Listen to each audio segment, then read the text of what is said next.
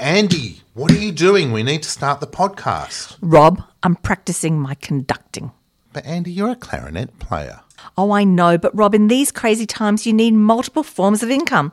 I need to broaden my options, and I also need some passive income. Andy, this means nothing to me. Who helps you with all these options? I use my accountants, Quantiphy Accountants in Bondi Junction. Have you heard of them? Are they the ones that spell quantify with the PH? That's them, Quantiphy, as in Q U A N T I P H Y. Look, they are terrific. A medium sized four partner firm who specialise in tax advice and compliance and retirement investment advice. They also have other divisions like mortgage broking and a superannuation division. They're just above the interchange at Bondi Junction, and they're not your stereotype boring accountants. Maybe not hip, but definitely modern. Okay, I'll give them a call. Andy, what's what's Maisie doing? Sing, Maisie! Quantiphy Accountants, proud sponsors of Coffee, Cake and Culture, the music podcast.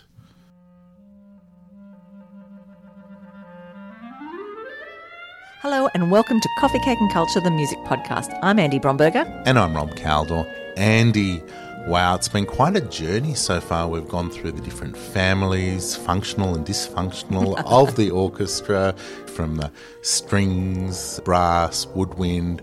Last episode, we heard percussion, and then we did some strange instruments, and then we did the piano. And finally, we're at another point in the orchestra, uh, someone very, very important in the orchestra. And I really don't think we can talk about orchestral instruments without talking about this very important person. we touched on this last time the conductor. The conductor, that's exactly right.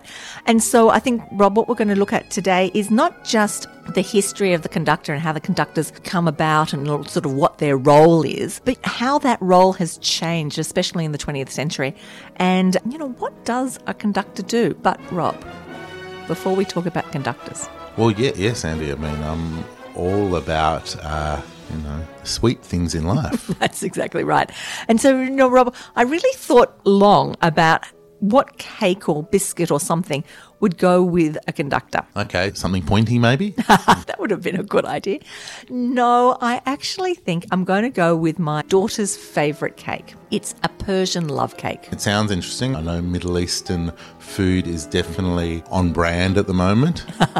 yes, and the Persian love cake is so yummy because it's made with all those fantastic spices that are so reminiscent of Persian. You know, it's got nuts, it's got pistachios, it's got all of these yummy things in it. And the reason I thought that the Persian love cake would be so fantastic is because we love music. Mm. And conductors, the whole idea of a conductor is to convey their love of music to the audience. And so I thought Persian love cake would probably do a good job. So tell me, what's in a Persian love cake? How do you make it? I mean, obviously, everyone's looking on the website now. so it's made with almond meal, it's got nutmeg and cardamom in it, it's got brown sugar, it's yummy, it's got rose water, all of these things in it that make it so, so, so yummy. And it's just a little bit different from your standard Western cake. It's more dense. I love to sort of decorate it with strawberries and I make little meringue kisses and things like that, just making it as pretty and as full of love as is possible. Andy, I'm looking forward to experience some of the love once we've finished making this podcast because it sounds like my cup of tea or my ah, cup of coffee.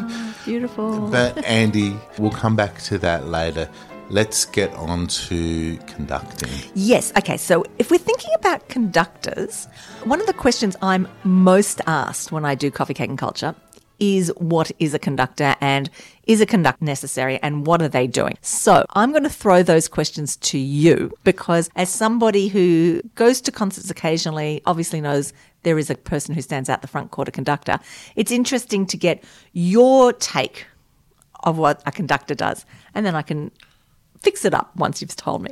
Well, Andy, it feels like a bit of an attention seeker because, but no, no, more more than that. I feel like they're managing the different sections and volume and intensity and things like that with a whole lot of dramatic hand movements and pointing with the pointer, which I'm sure there's a proper name for it other than the pointer. the pointer. I want to say project manager, hmm. but more it's a bit more than that because there is a dramatic theatrical element to their movements. Yep. Okay, fantastic. There is no doubt that a professional orchestra can play without a conductor. But what if there is a, a crescendo marking getting louder? How is the orchestra going to know how to crescendo? Crescendo from where to where? If there is an acceleration in the music, the music gets quicker, who is going to organize how quick that acceleration is going to be. If there are two or more melodies happening at the one time in an orchestral piece of music, who is going to decide which of those two or three melodies is the one that needs to be heard? And who is going to decide on what level the accompaniment is going to be? Okay, so obviously it's the conduct, not to get too podcast nerdy, but a bit, you know, managing the, the levels, the sound levels, the fading ins and fading outs and things like that's part of it. But it does seem to be a subjective kind of role. What do you mean by subjective? They decide which one gets the focus, who's the lead, is it going to be the violin solo or is it going to be mm-hmm. the brass solo? But tell me more. So the conductor's role is really to keep a hundred odd musicians or professionals on the same page, to interpret the music and to then convey to the orchestra your interpretation. So when you have a score, a piece of music, the notes are written, the dynamics are written, the time gauge is given. You know, it might say moderato, that sort of means moderate. Well, you know, moderate can mean a million things. And it's the conductor's job to study that score, to work out their own interpretation of that score, and then to convey that to the musicians, and I suppose then also to the audience. I was just looking the other day at Leonard Bernstein talking about conducting, and he said a musician or an instrumentalist plays their instrument. But the role of a conductor is to basically play all the instruments. Not that they physically have to be able to play all those instruments, but they have to be able to have enough knowledge of those instruments to then be able to tell the orchestra how he, in Bernstein's case, wants the music to be interpreted. Conductor's work embraces such an enormous range. You see, unlike the instrumentalist or the singer, he plays on a whole orchestra. His instrument is a hundred different human instruments, each one a thorough musician with a will of his own. And it is his job to cause them to play like one instrument with a single will. To do this, he must possess enormous authority and have psychological insight in dealing with this large group. But this is only the very beginning of being a conductor. He must also be a master of the mechanics of conducting. He must then have an immense amount of knowledge. Then he has to have profound perceptions of the inner meaning of music. And finally, he must have uncanny powers of communication. So you can hear a piece of music played by a whole bunch of different conductors or conducted by a whole bunch of different conductors. And there will be subtle differences between each of them depending on how each of the conductors interpret the music. I'm going to give you a, another analogy. If you have a fantastic theatre company and you hand them a play, they'll be able to tell them what the parts are, they'll be able to work it all out on the stage. But it's the director who pulls the whole thing together and gives it conformity and gives it structure and basically also stops disputes. You know, what if the, the, the lead wants to do X and the someone or other wants to do Y? Well, it's the director who puts their slant on it. And basically a conductor is exactly the same.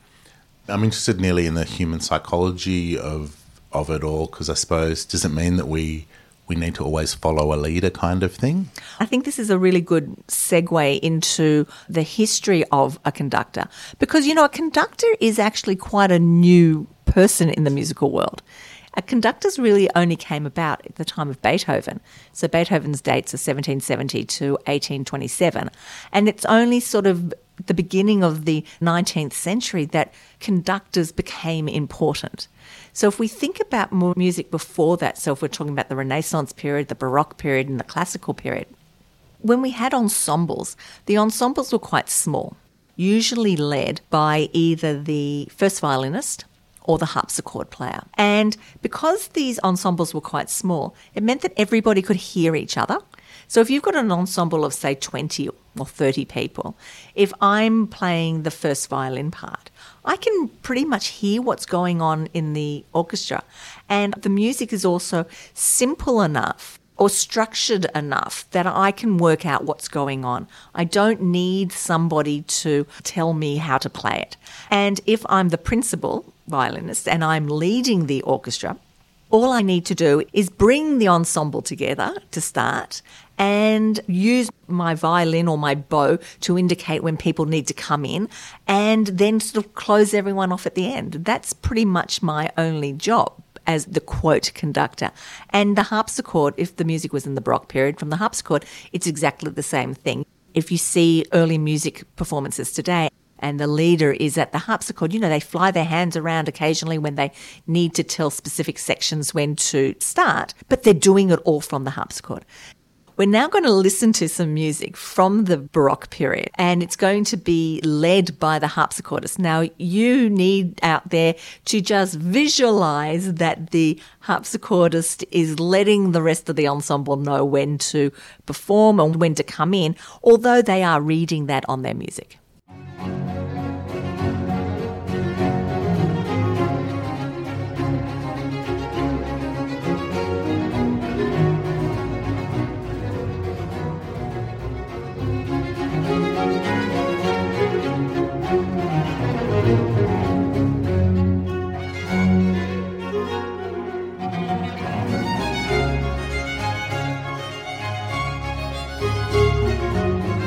So, Andy, the harpsichordist is also conducting things now.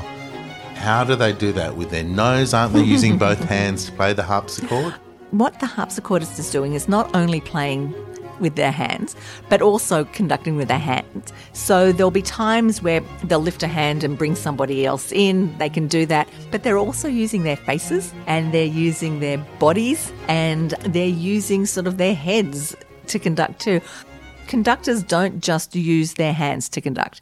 It's a whole body experience.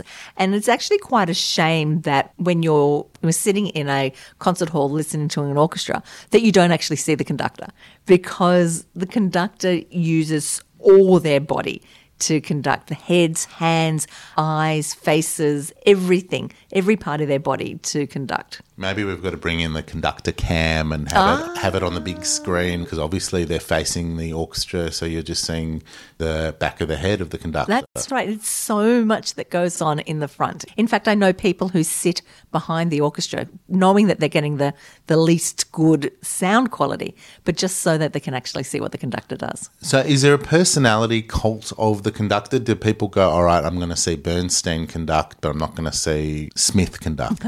so there is definitely a cult of conductor that uh, people will go to hear certain conductors conduct. Absolutely. I don't know if they will, will go and not hear a conductor conduct, but maybe. But there is definitely an excitement to go and see certain conductors. I remember a few years ago when Sir Simon Rattle came to Australia to conduct. Oh my lord.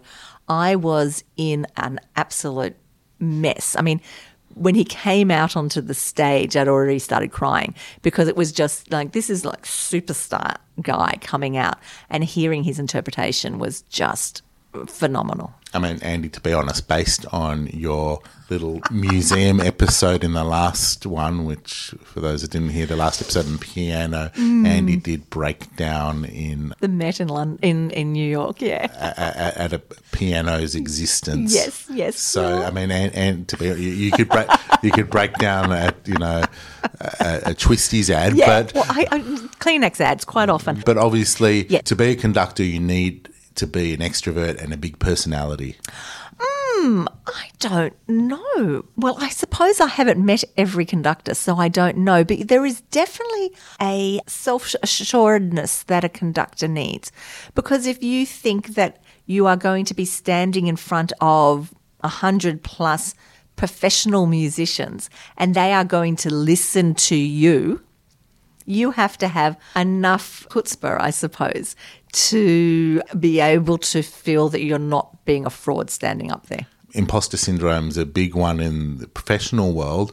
What gives you enough credibility to become a conductor? Most conductors are were an instrumentalist first. There are very few people who sort of wake up in the morning and go, "Hmm, I think I'm going to be a conductor." They usually start their careers as an instrumentalist of some description, and then I suppose if you are a great instrumentalist, the next step almost is to then be a conductor. It's like if you are a great football player and you retire, you might end up doing commentary or you might end up coaching. You're taking your career to that next step. And I suppose it can be the same with, with a lot of conductors that they went so far with their professional life in the instrument that they played that the next step was to have their own interpretation heard rather than always playing somebody else's interpretation, even if they're a soloist. So even if you are a soloist and you are playing with an orchestra and a conductor, there is still going to be a give and take between your ideas and the conductor's ideas. But if you're the conductor, it's your ideas.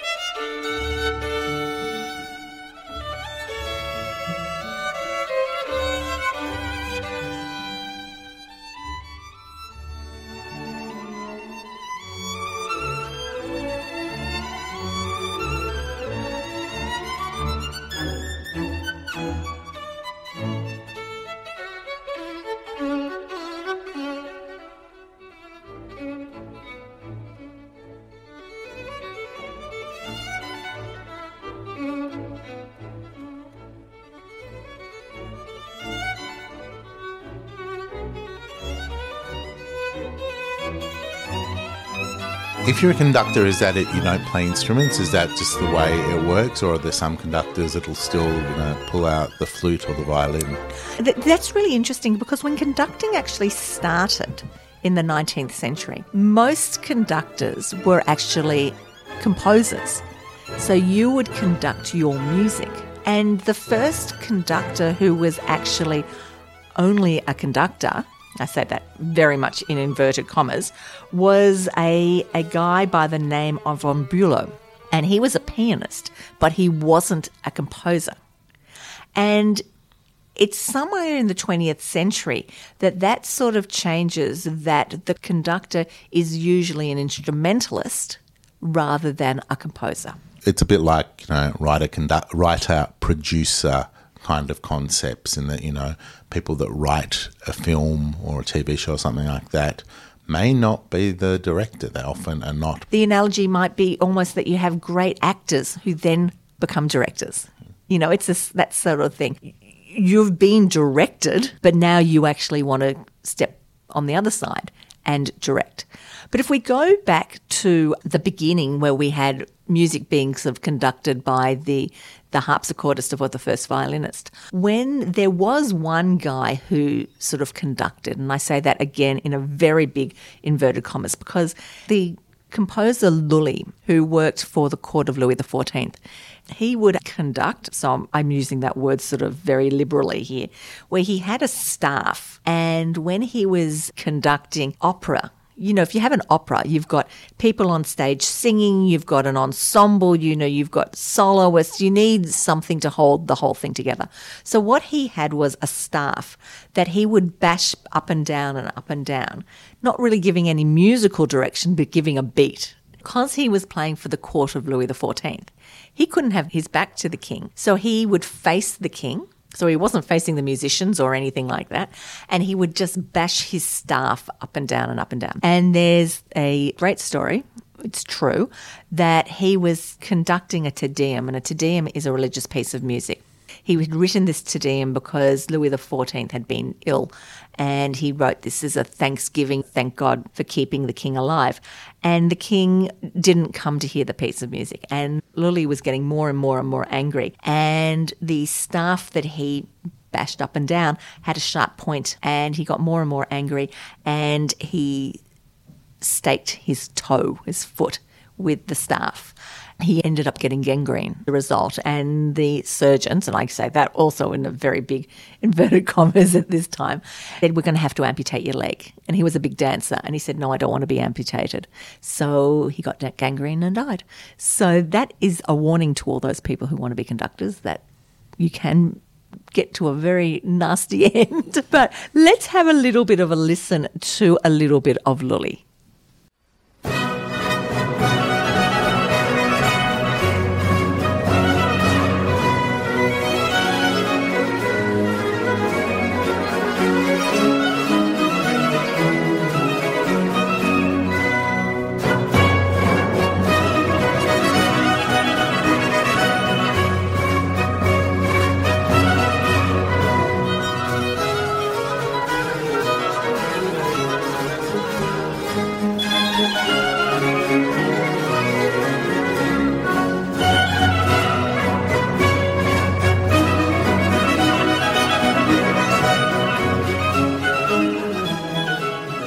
Andy, we're returning to Lully, who, you know, ha- had a nasty ending, but in that piece there's a lot going on, mm. as in, you know, there are strings, there's brass, maybe woodwind. Mm. So, what was Lully doing? How did he manage that? Literally, just of bashing that staff up and down and sort of waving his hand around occasionally.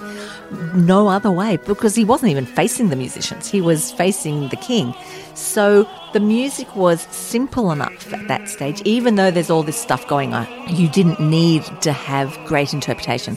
Remembering also that it wasn't until the 19th century that music was really played more than once. Up until the 19th century, you would write a piece of music for a specific event or for a specific person. It was played, unless it was opera, it might not ever be played again. And so there wasn't the concept of the exact performance as we have today, or even in the 19th century, where we all know the music, we've all heard it a billion times, and we go not only to make sure everything is right, but also to hear the interpretation of the conductor because we've heard so many other conductors' interpretations. I mean, it, it is quite funny that, you know, you'll go to see music and it's like you know what's going to happen. Mm. It's like you know it's not it's not like other forms of entertainment. You actually go, well, this is what's on the program. This is what we're going to listen to, kind of thing. So yes, like the interpretation and the way it's presented and performed are extremely important. Exactly. I mean, it's the same as theatre. You know, you everyone's seen Macbeth, Merchant of Venice, King Lear, all these things,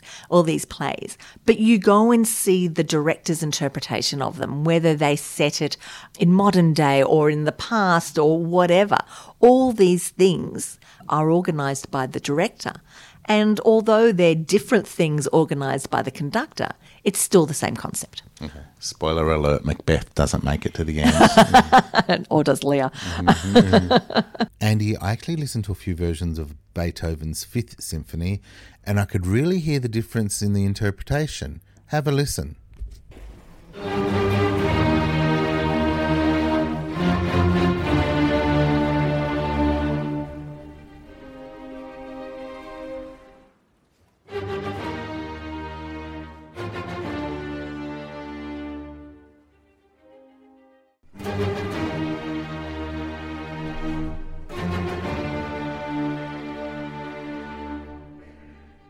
When we get to the 19th century, music is beginning to change a lot. The pieces are becoming much longer. Beethoven's Third Symphony was twice as long as anything that had been written, any uh, symphony that had been written up into that time.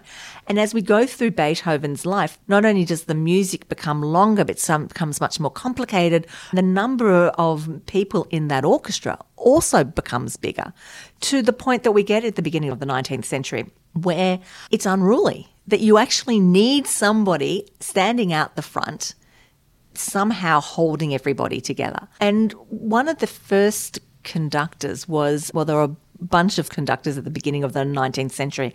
One of them was a composer called Spohr, and the other was a composer called Weber. And what they did was they would sometimes sit, sometimes facing the audience, sometimes facing the orchestra, and just sort of wave their hands around, uh, trying to keep everybody together. We don't know who was the first person to use not a stick, but a baton. But we think it may have been either Mendelssohn or Spohr. But we do know in 1820 Spohr went to London to conduct and he stunned audiences there when he pulled out this stick that was a baton and he used that to to conduct the the orchestra so we don't know exactly who it was but it was probably either Mendelssohn or Spohr yeah, it's really interesting so when did the behaviors of the baton become codified? When did like when how how do you, you know you, you can mm. have your stick? Yeah. I'm I'm thinking that that probably came about throughout the 18th, the 19th century into the 20th century, where because if you look at what the stick, the baton is doing, the baton is doing some very interesting things. The baton is telling the orchestra not only where the beat is one, two, three, four, but the baton is also telling you on which beat you are.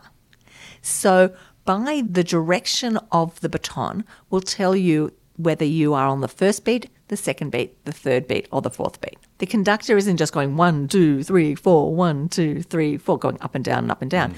He or she is actually going of if it's four four, it's down across your body, across the other side, and up. So one, two, three, four. Mm-hmm. And so if you're the orchestra, you can see with the conductor's right hand, usually if they're right-handed, where they are in the bar where they're conducting one, two, three, four. The other hand is the hand of description.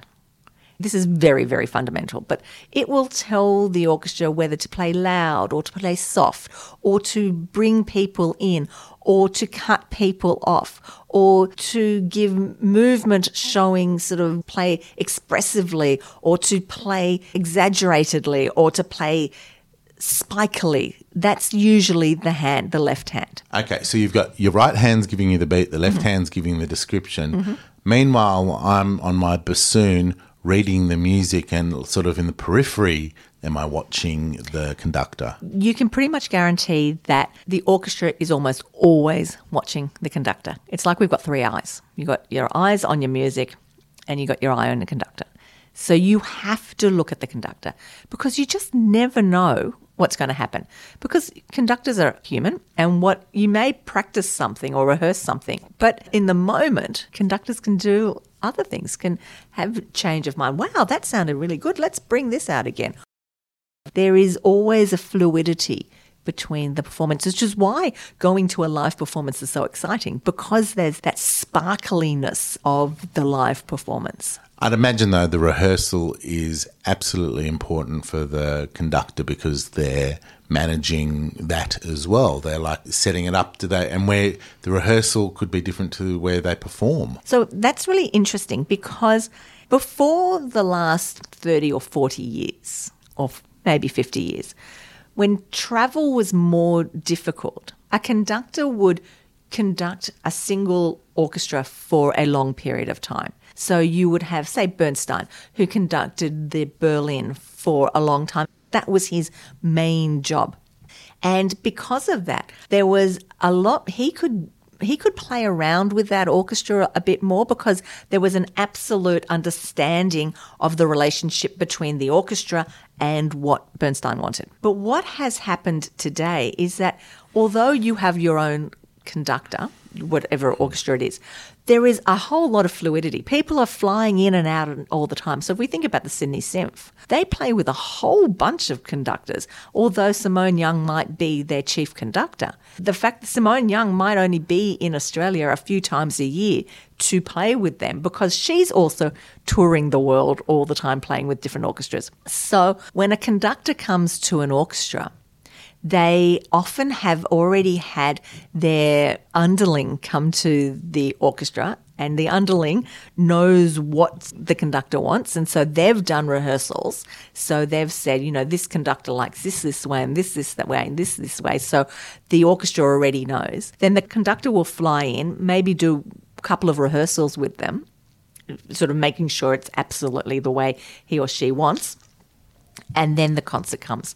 So, because conductors play with a lot more different orchestras today than they used to do, conductors now have to be much more generic than they used to be because they don't have enough time to actually give their own conducting techniques and things like that. If I'm playing in an orchestra, is it clear what they mean, what the conductor means by their expression? Especially, you may have someone that doesn't even speak the same language as you. Mm.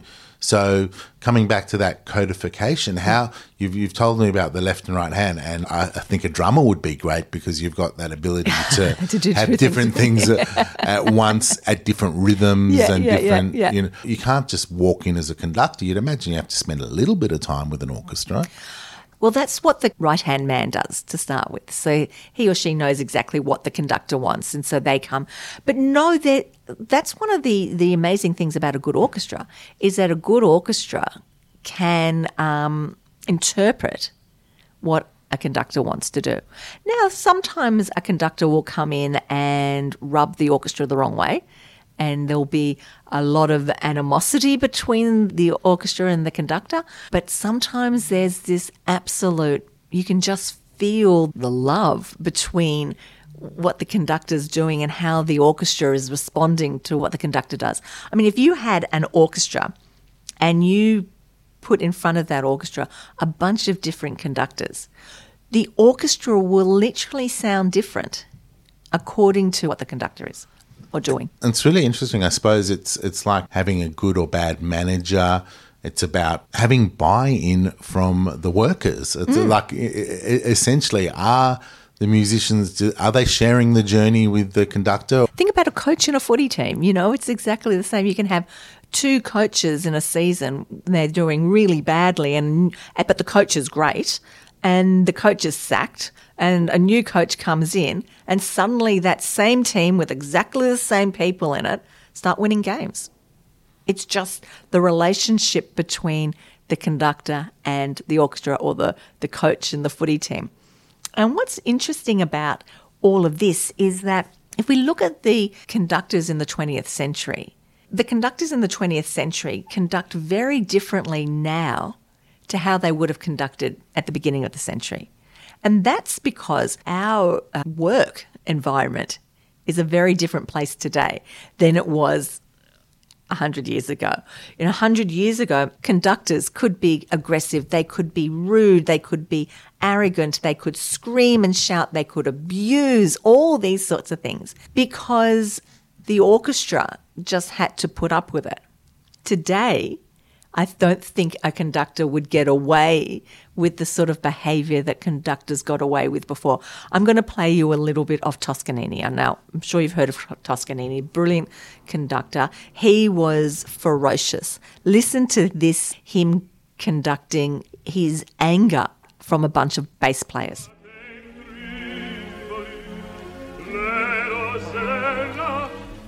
sempre, sempre indietro! You are always late! Corpo di un Dio santissimo! Oh, you are dead! È una vergogna! Shame on you! What kind of ears you have? You have ears in, your feet! Oh, corpo di un Dio! Ah, ah, uno... Ah. Vien voglia di dar dei calci nel culo a tutti, per Dio santo. E sono loro, quel bravo lì. You are very good bass. But per Dio sanni, in Italian opera, you are terrible. I saw you uh, bow. Oh, uh, always after. Always late. Oh, per Dio. Toscanini is quite an aggressive character. In this era of Me Too, he wouldn't last a moment. and thankfully, not, I mean, that was uh, f- uh, those poor bass players, uh, double bass players, must have just like gone home in tears. I just can't even imagine what that must have been like. I mean, to be as, as to be a brilliant musician and to be oh, reprimanded like that must I just I just can't imagine. It just it would definitely not happen today. It, it's interesting. I know in the film industry, you will have directors that will purposely get their actors riled up to sort of get the energy that's mm. required for that scene, for example. And I suppose, you know, getting people that are playing to feel an emotion could have an effect, but that was, I mean, that, that was abuse. That was And I hope abuse. That didn't trigger anybody.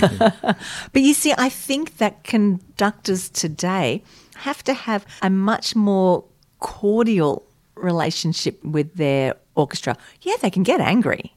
If we think about Sir Simon Rattle, I'm going to play you now what Sir Simon Rattle said about the relationship between the orchestra and the conductor. The orchestra and I have a long relationship here, and this has really felt like one of our second homes. And there's something which is beautifully symmetrical about the idea that we were just before the lockdown and kind of right after it. Because so often, I mean, for instance, in our country, the orchestras were some of the first people to be put out of work and some of the last people to be put back.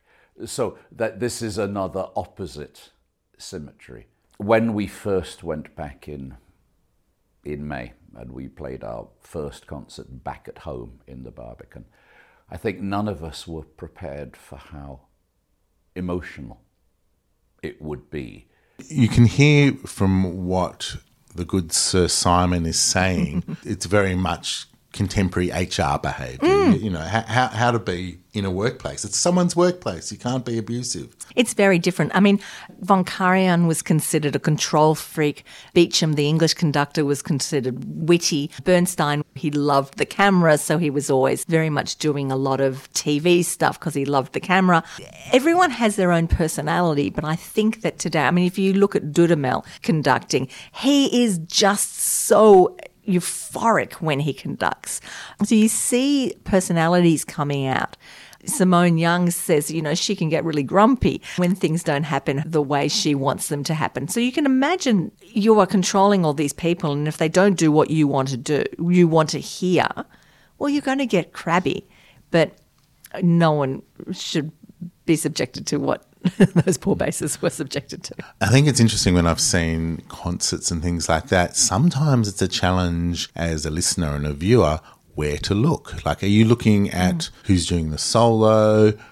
And you tend to gravitate back towards the conductor because it's the center of attention. Yeah, absolutely. And that's a really interesting thing because, you know, I said to you before about what you see from the back of the conductor compared to what you see if you're sitting in the orchestra. I've been to concerts where people have come to my classes afterwards and gone, oh, you know, that conductor wasn't great. You know, they weren't really doing anything. They were letting the orchestra sort of just go off and do their own thing.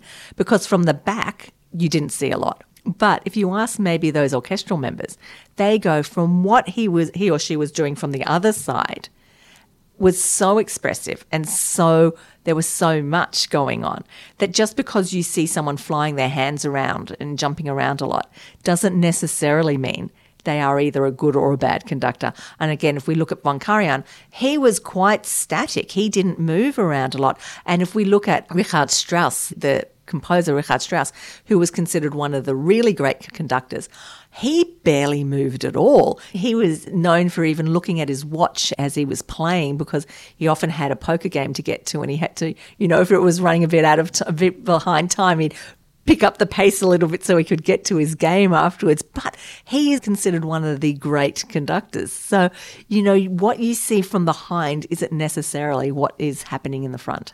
Now, I've noticed that there are also, I mean, we're talking about the orchestra, but Mm. there's also conductors of choirs and things like that. So, is there ever a situation that you may have more than one conductor? So, if you were to have a piece of music, say that you were doing a big mass or even Beethoven 9, which has the big choir in it in the last movement. So, you would have the choir's conductor, the choir that part, and then when the performance actually happens, they aren't com- conducting, but the main conductor is conducting. The conductor who's conducting everything is conducting.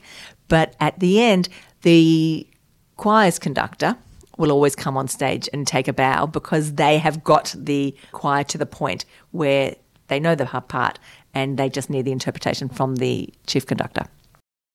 Andy, how does one become a conductor? You've touched on it, but Mm. how, how, how do I le- quit my day job and Don't quit your day job. okay, so if you were to want to become a conductor today, you would go to and learn how to be a conductor. So you would go to a conservatorium and you would have conducting lessons. And quite often with conducting lessons, you you are given a score and you are told to go away and learn the score, which means that you sit down and you literally read it like you would read English.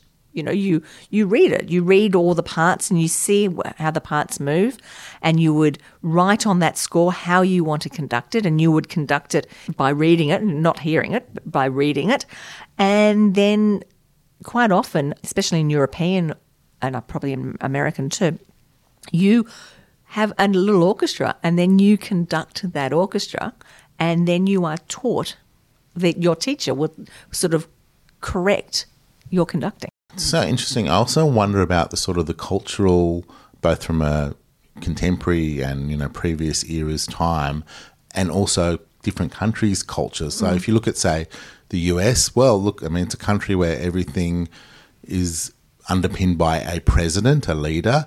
Even like their main sport, American football, you have a quarterback that everything pivots hmm. around and you go to sort of you know places with maybe a I don't know a communist background hmm. where the role of a leader you know every, everyone's got equal rights and everyone you know may feel like well you know who are you to tell me what to do am I going in a wrong direction Well, or you is know it what? You would think that you were going in a wrong direction, but actually, during the USSR, there was an ensemble, an orchestra that didn't have a conductor and it survived for about 10 years. And they said if you have a conductor standing at the front, you've got imperialism and it's against our values and our ideals. And so this is an orchestra that, that is, it's for the people. It is the people's orchestra, you know, that, that they are all discussing and unifying and all that sort of stuff. Well, it lasted about 10 years. And of, as I said to you right at the beginning, that if you have a professional ensemble, they will be able to play without the conductor. But there is a point where the the uniformity, the camaraderie, the opinion of one has to come about for there to be a sense of uniformity. You can do it, say, in a wind quintet or a string quartet or even a octet or a septet, even a small ensemble, because there aren't so many people to deal with. But if you've got 100 people, how are you going to all decide how long you're going to hold a note for if it says to hold it for you know, tenuto, which means to hold it for its full length? You know, how are you going to decide this? If it says staccato, something short, well, who is the one who's going to decide at this point in the music that it has to be this short rather than this short? And what if the, the clarinetist wants it like this and the viola player likes it like this and the trumpet likes it like this? Well, who's going to be right? You know, you need somebody to put their stamp on it. So it sounds like the conductor's somewhere between a CEO, a referee, the ears of the audience, a lot to manage with, you know, two hands, a face, and a baton. It's huge. It's huge. Their job is remarkable. And I think that when I do talk about conductors, and people often say to start with, you know, oh, well, they don't really do anything, or do you, are they needed, or all that. By the time you actually explain to somebody, exactly what the conductor does, I think that people, and I hope you listening, have a much greater understanding of the complexities of a conductor. And we've, Rob, only gone into a tiny, weeny little bit of the vast array of things a conductor does. Okay, so Andy, let me let me throw it back to you. Hmm. Who is your favourite conductor and why? Oh, good question. Okay, well, I'm not going to tell you who my favourite conductor is, but I am going to give you a story about me working with a conductor because I think that's really sort of puts into perspective how detailed the role of a conductor is. When I was playing, I got a phone call at about three or four o'clock in the afternoon on Saturday afternoon saying, Are you doing anything tonight? And I said no. And it was from an orchestra. And they said the bass clarinetist for, I think it was Boehm, has just called in sick. Would you be able to come in and play it? So I said, Yep. So I'd never seen the music before. So I went into the orchestra, I had a look at the music. The conductor had been told that the bass clarinetist hadn't seen the music before, was sight reading this score. And he was conducting from memory. And so he was conducting not only all the instruments, but the soloists, the chorus, everything. He knew it all from memory. He gave me a cue to start every single time from the beginning of the piece to the end of the piece. This is the bass clarinet part. It's not really a hugely, sorry, all bass clarinetists, riveting part. But because he knew that I was sight reading this part and he knew the score so well that he could give me every single cue from beginning to end. And it, it's amazing, and I, you know, you know, your experience of going through that, because also from your point of view, it must have been completely daunting to just pitch up and you know be with a professional group when you didn't even know the music particularly well. No, I didn't know it. I mean, I knew I know the music, but I know my, my part at all. And I was so blown away by that that I actually went up to him afterwards and I just thanked him. I said, you know, that was just remarkable that you knew my part so well that you could actually conduct me. A- Andy, thank you f- for that, and also thank you for you know the whole description of the conducting. It's uh, it, it's nearly it's a difficult thing to try and explain and understand, and obviously you know the best the best way of really understanding it, everyone, is let's go and see stuff. Let's go and Absolutely. There's orchestras of all different levels, but they've all got conductors. Mm, absolutely. And I think that when you go to a concert next, really watch what the conductor does and see how he or she relates to the orchestra. And maybe if you want to give yourself a bit of homework, go and listen to a piece of music conducted by a bunch of different conductors and see if you can work out and hear the different interpretation from one conductor to another. What I like to do when I listen to music is often have some cake with it. How about some Persian love cake? Mm, it's smelling good. So, Rob, that's actually the end of this second series, looking at the instruments of the orchestra. Andy, I've really enjoyed it. I mean, as always, I've learnt a hell of a lot. My brain is exploding, and that's before the sugar buzz of the cake. but if you haven't had a chance to rate and review us, the podcast is everywhere Apple Podcasts, Spotify, just online on the website. You can play it. Please rate and review us and let your friends and family and anyone know about the podcast. Remember, series one was more a deep dive into concepts hmm. and melody and rhythm and things like that. This series has been more about the families, and we've come round to the leader of the band. That's exactly right. The very important leader of the band. So thanks, Rob, once again. Thank you, everybody. We look forward to seeing you for our next season and series of Coffee, Cake and Culture, the music podcast. See ya.